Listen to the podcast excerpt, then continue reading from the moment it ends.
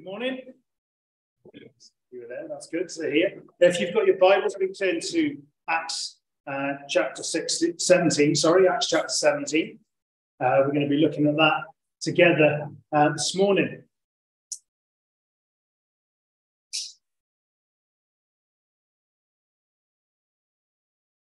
So, our society is one uh, that is becoming, uh, well, it's changing, isn't it? Uh, on the face of things, our society is becoming much more secular. And I know as I stand uh, here this morning, there will be some of you who think that's a good thing. Some of you are glad that we are now in a society that is much more tolerant, that it lets people be, that it just carries on, uh, and people uh, don't have any of the restrictions of previous generations. Some of you, that's a good thing. For others, maybe those of you who are a bit older here this morning, it's a bit more frightening.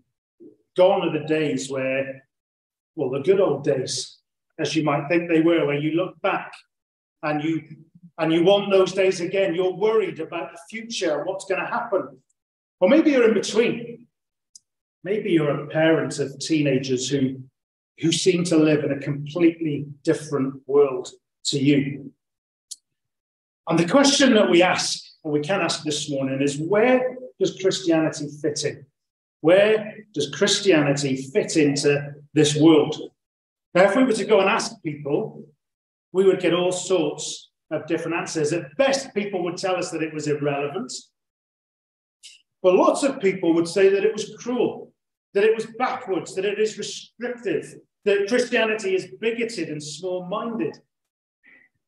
And if we're honest, that's shoe can fit. In a society that is ignorant of Christianity, where does it fit in? Well, thankfully, this is nothing new. This is nothing new. It is exactly the same in the first century. In first century Greece, it was also a big ignorance of Christianity and what it was. Unlike us today, they thought they were mega advanced. They thought they knew so much. And here Paul is, is there waiting for others. And we see, don't we, that he is sharing the gospel with them. And as he shares the gospel with them, they call him in verse 18 a babbler. That literally means a seed picker. Well, I mean, think of a chicken picking, pecking seed off the floor again and again. These advanced Athenians just think he's like a chicken doing nothing better than picking seed off the floor. He's rambling. He's not like them. But still, they take him to the Areopagus, Mars Hill, uh, for what is likely an interview or a discussion. And here in chapter 17, in these verses, we have a summary of what Paul said. So this isn't everything that he would have said, this is just a summary. And this morning, I want us to see three things from this summary uh, of Paul's speech at Mars Hill. So the first point the question is not if you worship, but what. The question is not if you worship, but what. We need to hear that in our culture today, in a society that appears increasingly secular. Every single person worships.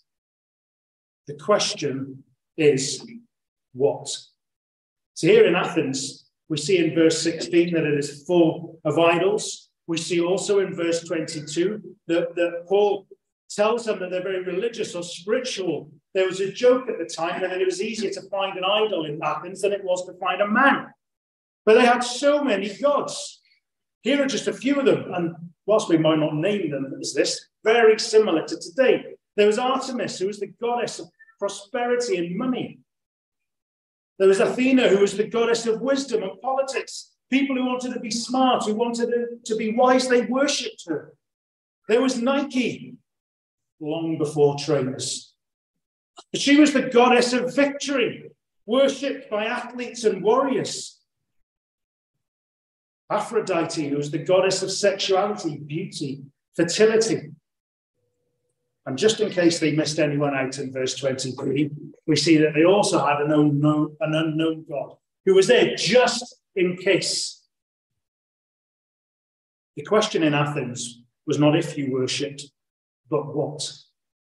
And that same question is true for us here this morning. We are exactly the same. We're all worshipping. Every single one of you here this morning is worshipping something. The question is what? Now, you might say to me, hang on, Gareth, we're maybe so stupid. We're 2,000 years down the road. We're much more sophisticated. When you look around all these churches and temples, they're closing down. We don't have idols anymore to bow before. It's no different in reality. We're all wired in that way. Just like the Athenians, we think we're more sophisticated, but we're no different. Our idols might not be carved images in temples. Well, what are our idols? Look at the biggest buildings that you find in Cardiff shopping malls, political buildings, sports stadiums. Our idols are exactly the same as theirs money, power, sport, politics, pleasure, image, beauty. The reality for all of us here this morning is that we're worshipping something. The question is what? So maybe that's you worshipping money or power or sport or image. And that might be going well for you in the short run, but what happens when we put those idols, those gods, under scrutiny? Are your gods working out for you? Or should we ask, what do people who follow your God or people who are your God, what are they like? Do they look satisfied? Think of someone like, I don't know, Donald Trump. Money, has more money than we can begin to imagine. Does he look satisfied? What if your idol security? What happens when you're ill? or you die? What about when you're crushed by injustice? What about when your sports team lose and politics sours? They offer you nothing. What about your family? Well, again, one day they will be gone. Jim Carrey, who was an actor, he was in Sonic the Hedgehog. Uh, for those of you who are a bit older, he was also in uh, Dumb and Dumber, The Truman Show. If you're a bit older than that, don't worry about it. But he was an actor. He was fairly successful and has lots of money. And he said this I think everybody should get rich and famous and do everything they ever dreamed of so they can see that is not the answer. I think everybody should get rich and famous and do everything they ever dreamed of so they can see it is not the answer. He's right, isn't he? Our society worships the wrong things. And maybe that's you this morning, that you are worshipping the wrong things. You're worshipping things that cannot satisfy you money, sport, power, sex, beauty, influence, image. They always leave you wanting more. That's why we love social media, isn't it? We buzz when we get a like or somebody follows us. We always want more. The question for us this morning is why would we follow a letdown? Why would you want to follow a letdown? Why would you want to worship something that will ultimately let you down? Because if we're honest, we all fall into that trap, don't we? Even if you're a Christian here this morning, you fall into that trap. I do. It's amazing how quickly I can be taken up with the fortunes of a fifth tier football club who've been rubbish for the, however many years. It all happens to all of us. But the truth is, it will never, ever satisfy. It can't give your wants. We're all worshipping and worshipping the wrong things. The first thing, the question is not if you worship, but what. Second point, the fact is that our God is not one of many gods, but is the only God worth worshipping. The fact is, our God is not one of many gods, but he is the only God worth worshipping.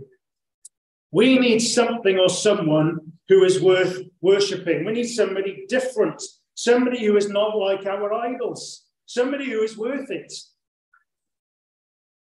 And we see that our God is not like all of the other gods. We see in verses 24 and 25 that our that we have a problem. Our gods, the gods of our culture, the gods of our age, are too small. They're too small. We read that the, our God is the God who made the world and everything in it is the Lord of heaven and earth and does not live in temples built by human hands. And he is not served by human hands as if he needed anything, Rather, he gives everyone life and breath and everything else. If you're worshipping the gods of this age, you're settling for too little this morning. You're a teenager and you're sat here thinking, I just, I want to get back to doing this, or I want to get back on my phone. I want to. You're being satisfied by too little. It's too small.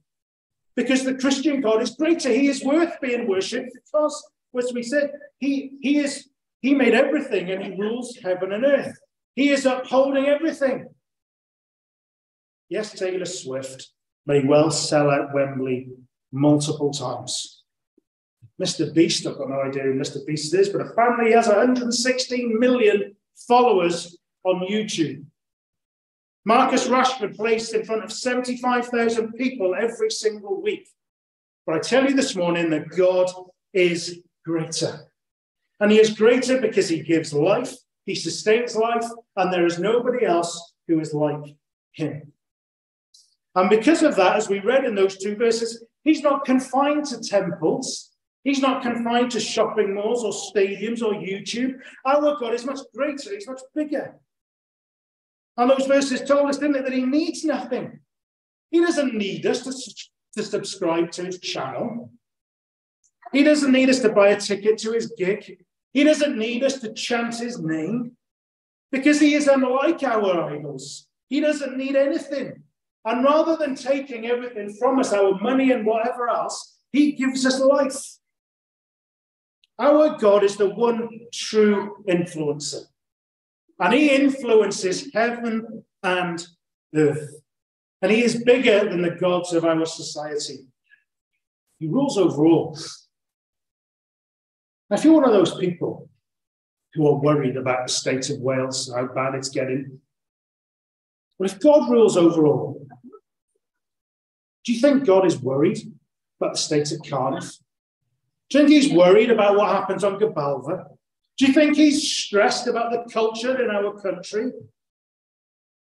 He's bigger, he's greater.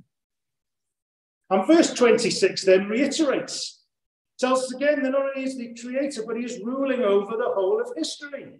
That he, all of the times of history are in his hands. Think of somebody like Joe Biden, President of the United States, powerful man. He doesn't, he doesn't create people. He didn't create the universe. He doesn't rule over all of the days and the times of history. There is only one person who does that, and he is our God. It's remarkable, isn't it? He is greater than everything. But in verse 27, we see something even more amazing. And we read that God did this so that they would seek him and perhaps reach out for him and find him though he is not far away from any one of us. This is truly remarkable. Our God wants us to find him. Our God wants us to find him because he is the best thing in life. He is better than all of the gods of our age. He is the great God who wants us to find him and he wants to give himself. Our gods, we get something they take from us. But our God is so great. He is our own reward. Yet he is not far from us. I think of some of those people I mentioned, you can't access them, can you? Mr. Beast he might have 116 million followers, but he's stuck behind the screen. Taylor Swift is stuck on a stage. Marcus Rashford is on a football pitch. You can't reach him. You might be able to clap at the end of the game and another win, but he's on the pitch and you're in the stands and you don't have any access to him. Yet here we're told that our God is near and he wants us to find him. He wants us to find him. So the question for you this morning is will you reach out and find him? What an offer for every single one of you here this morning. Reach out to God and find Him. This God who is greater than anything or anyone else in this world says, Come to me. And why should you do that? Well, verse 28, Paul is quoting from one of the Greek poets, and he's making the point that God alone satisfies, that we find fulfillment in Him alone. Never thought Jim Carrey was a great theologian, but he's right, isn't he? All of the gods of this earth will not satisfy. But here is the answer the God who is above all others, who satisfies, the God who is not one of many, but one who stands alone above all others and is worthy of worshipping. Do you believe that this morning? Christian, do you believe that your God is worthy? He is greater above all things? Doesn't even come close. The others aren't even a close second. He is so greater, so much more powerful and wonderful. If you're a Christian here this morning, how is that reflective in your life? When you're in work, how is it reflective that the God is greater when everybody else is reacting to something that's happened, knowing that you know the great God of the universe and the difference it makes? Christian parents, how are you reflecting to your children that God is better than Toy Story, that He is better than football, that He is better than all of these things. You're in university, how are you reflect into your, to your classmates and your lecturers. But God is greater, He's more important. There's two other implications that we see uh, in verses 29 through to 31. In 29, we see that if God is this great God who is above all things, then verse 29 says that we cannot reduce him. We cannot reduce him. We live in a culture that is trying to reduce God to the whims of today, to the thoughts of today. Our culture is trying to say that actually, no, this is what God should be doing. This is what he really says. This is what he's really saying. We're trying to get God, aren't we, to fit in our image or our society is trying to get a God that fits its image. Trying to, to reduce him to something that is safe and can be held in the hands. But we see, don't we? We see there that, that it, though it is not possible for us to hold God in our hands, He's not like gold or silver, He is not like stone. He can just be like we make him. He isn't made in our image. And if you're somebody here who's struggling with that, know this our God is greater. And even when the culture comes and it says, sometimes it says good things. Sometimes we have to say we haven't got all this right in the past. When culture comes and we question, how can God say that? Why does he say that my friend's relationship with another friend is wrong? Because he's God. He's greater than we are. We don't understand always why he says different things and why he does different things. But we cannot reduce him to something that we hold in our own hands because he's too great. The second, second implication is if, if God alone is worthy, if he's the only God who is great and mighty, and is the only one who's worthy of worship, and we've been spending our time following everything else, then there's a problem, isn't there? He is the creator. Our hearts and our whole lives belong to him because he made us. He is the one who set the laws of what is right and what is wrong. When Jesus was asked what the law was, what did he say? Talked about, didn't he, how we need to love the Lord, our God, with our heart and soul and mind. Talked about loving our neighbours as we love ourselves. And if we're honest here this morning, every single one of us has failed. I certainly have. I failed. And we're told, aren't we, there in verse 30 that he commands all people everywhere to repent. You see, God has been remarkably patient. God has been remarkably patient. I'm looking out at you this morning. Most of you I've seen lots of times before. Some of you come here every week. and still you will not submit to the Lord Jesus and ask Him to be your Savior. He has been incredibly patient with you. Every single week, bringing you, where you hear the good news of what His Son has done. And He commands you, He says, Listen, I've been so patient with you, repent. He's saying, You need to look at the right God. So repentance means turning around. Look at the right God. A few years ago, we went to the Grand Canyon. Uh, it is an amazing place. Uh, perhaps maybe the only place that I've gone to that has been as big and massive as you expect it to be when, when, when you see it in photographs.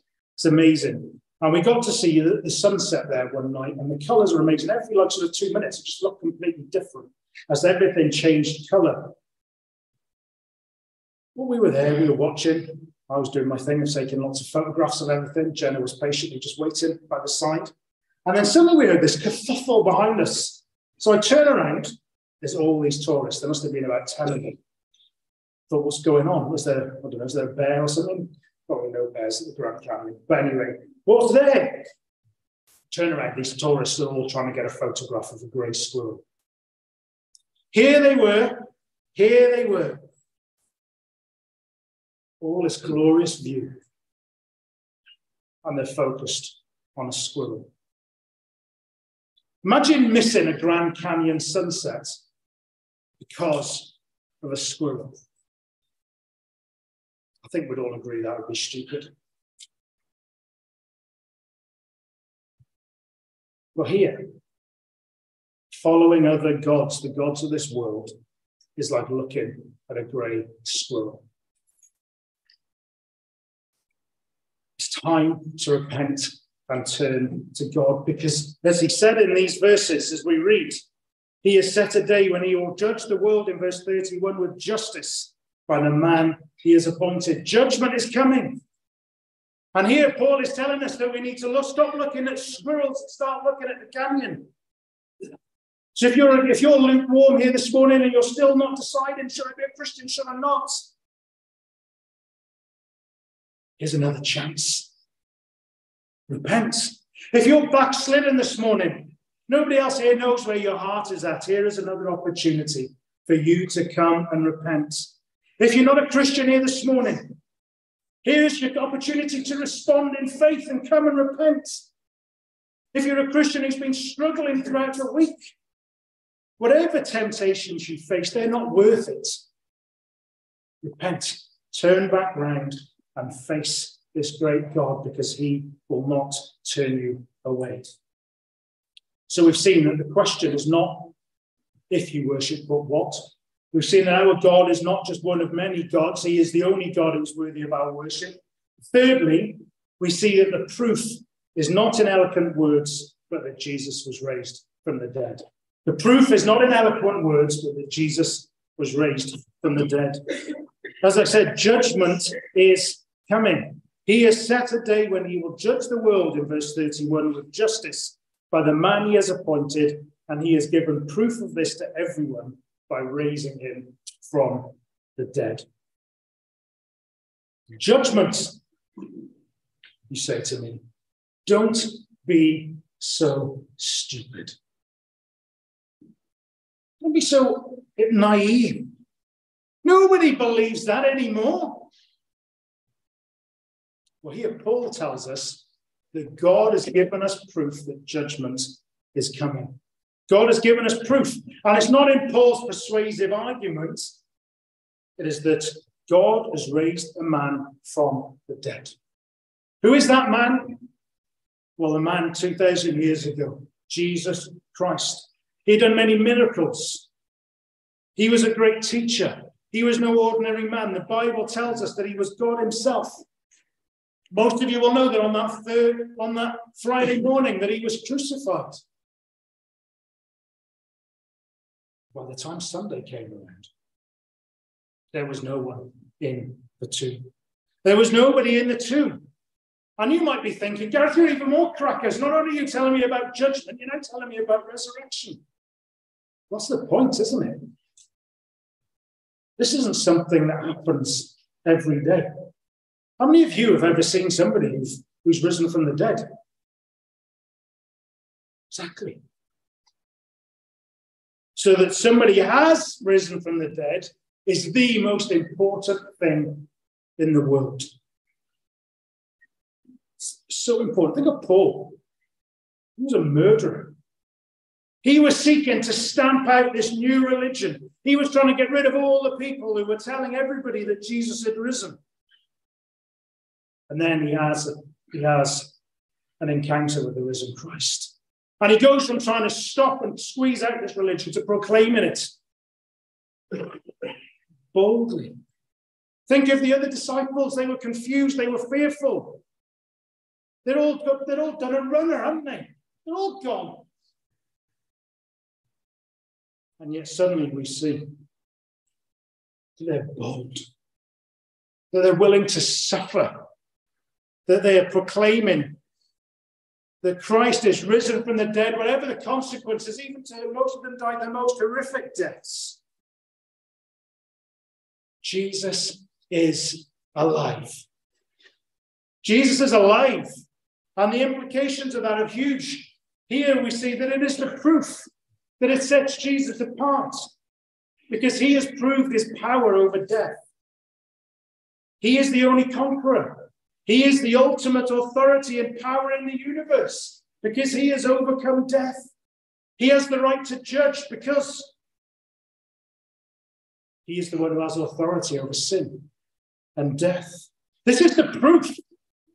You see, this morning we're not having to deal with an unknown God. You have to deal with the risen Christ who is coming again to judge. He's coming. And he knows everything, not like these idols that are in the temple, wooden and, and carved. They don't know anything. He is somebody who knows everything. He is coming. It's one who is all powerful, who is all knowing. He is coming. And here we are on a collision course with our culture that says you can do whatever you want. You go and worship whatever you want, you go and be whoever you want to be. Our culture saying there is one God who is worth worshipping, and that is proven because Christ is coming again as judge. Where is our hope? Where is our hope in a message like that? Well, we've seen a glimpse, haven't we, in verse 27, where we see that God wants us to seek him and perhaps reach out for him and find him because he is not far away. But the truth is, it's not just that God is not far away, he's not far away because he came near. You see, Judge Jesus has been to this world before. He didn't stay out on the pitch or on the concert stage or behind a screen. He left heaven to come into this world.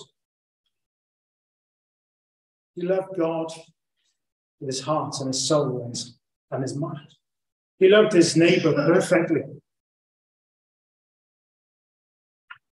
And the one who was coming, who was coming to judge, the one who was coming to judge, came and took that judgment on himself. God wanted to know us. Do you see the extent that he went to so that he could know us? The wages of sin are death.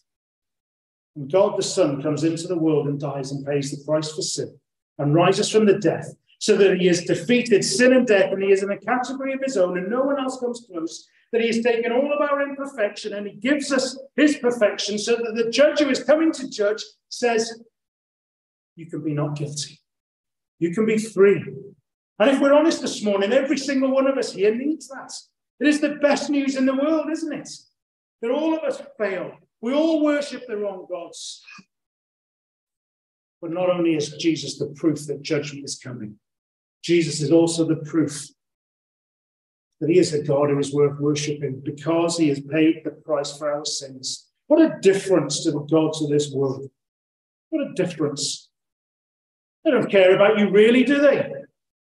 Even if your image is yourself, you just get knotted up in in reams of guilt and trying to outdo that. He came near to us, not staying on a picture or a stage, but came to die rise again. Will you put your trust in Jesus this morning and will you repent? So, as we close, Culture feels like it is moving on. Where does Christianity fit in? It's needed more than ever. Do you believe that this morning?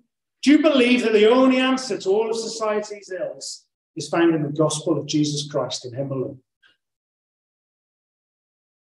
It is society's only hope.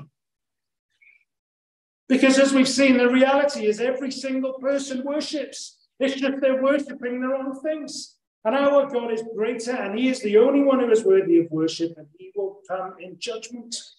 The proof of that is that Jesus rose from the dead. So, the question for each of you this morning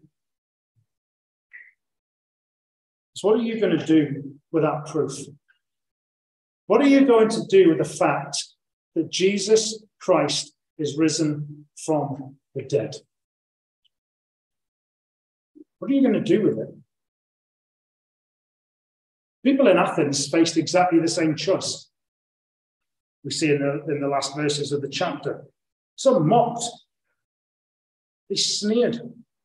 Maybe that's you this morning. Think you're clever. Do you think it's all nonsense what your parents believe or what your friends believe? Do you think it's rubbish? How are they so stupid? Dear friend, that's, that's nothing new. What you think is nothing new? They were thinking it 2,000 years ago.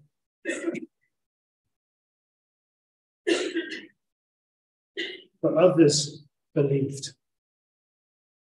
Will you believe this morning? Will you believe? You have the same choice. You are literally going to walk out of this church this morning having made the same choice. Either Jesus rose from the dead and he demands everything from me, or I'm going to stick my head in the sand and pretend it's not happening. What are you going to do with him? You can't just carry on as you were. In my, in my opinion, it is a no brainer. On one hand, you've got gods who don't satisfy, gods who don't do what they promise, gods who will let you down, gods to judgments. And on the other hand, you've got the God who's creator, the judge who came to rescue us from judgment by taking that judgment for himself so that we could find him and be truly near to him. And one day we'll be so near to him, we'll be with him forever.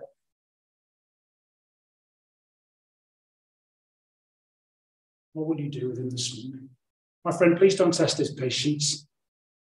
He's been so patient with you already. You're here again this morning. Here is another opportunity to turn away from the gods who will give you nothing and come face to face and back to Him. Maybe you're a Christian here and you've struggled. You know your life is not where it should be. You know you're involved in all sorts of things you shouldn't be doing. Here is an opportunity to come again. Even when your heart is saying, no, draw back, draw back, Jesus says, no, don't. Come. Come to me. I will not turn you away. My friends, what a great God we have who is worthy of all of our worship. Pray that that would be true in our hearts this week. Let's pray. Heavenly Father, we thank you that you are not just one God of many, that should have our attention, Lord, that you are the one who reigns supreme over heaven and earth. And Father, we pray as we think on these things that you would work in our hearts, that we would truly see and know that you are greater than everything else. Forgive us that so often our hearts get taken, our eyes get taken, even as we thought this week in, in home group, Lord, how, how distracted we can be.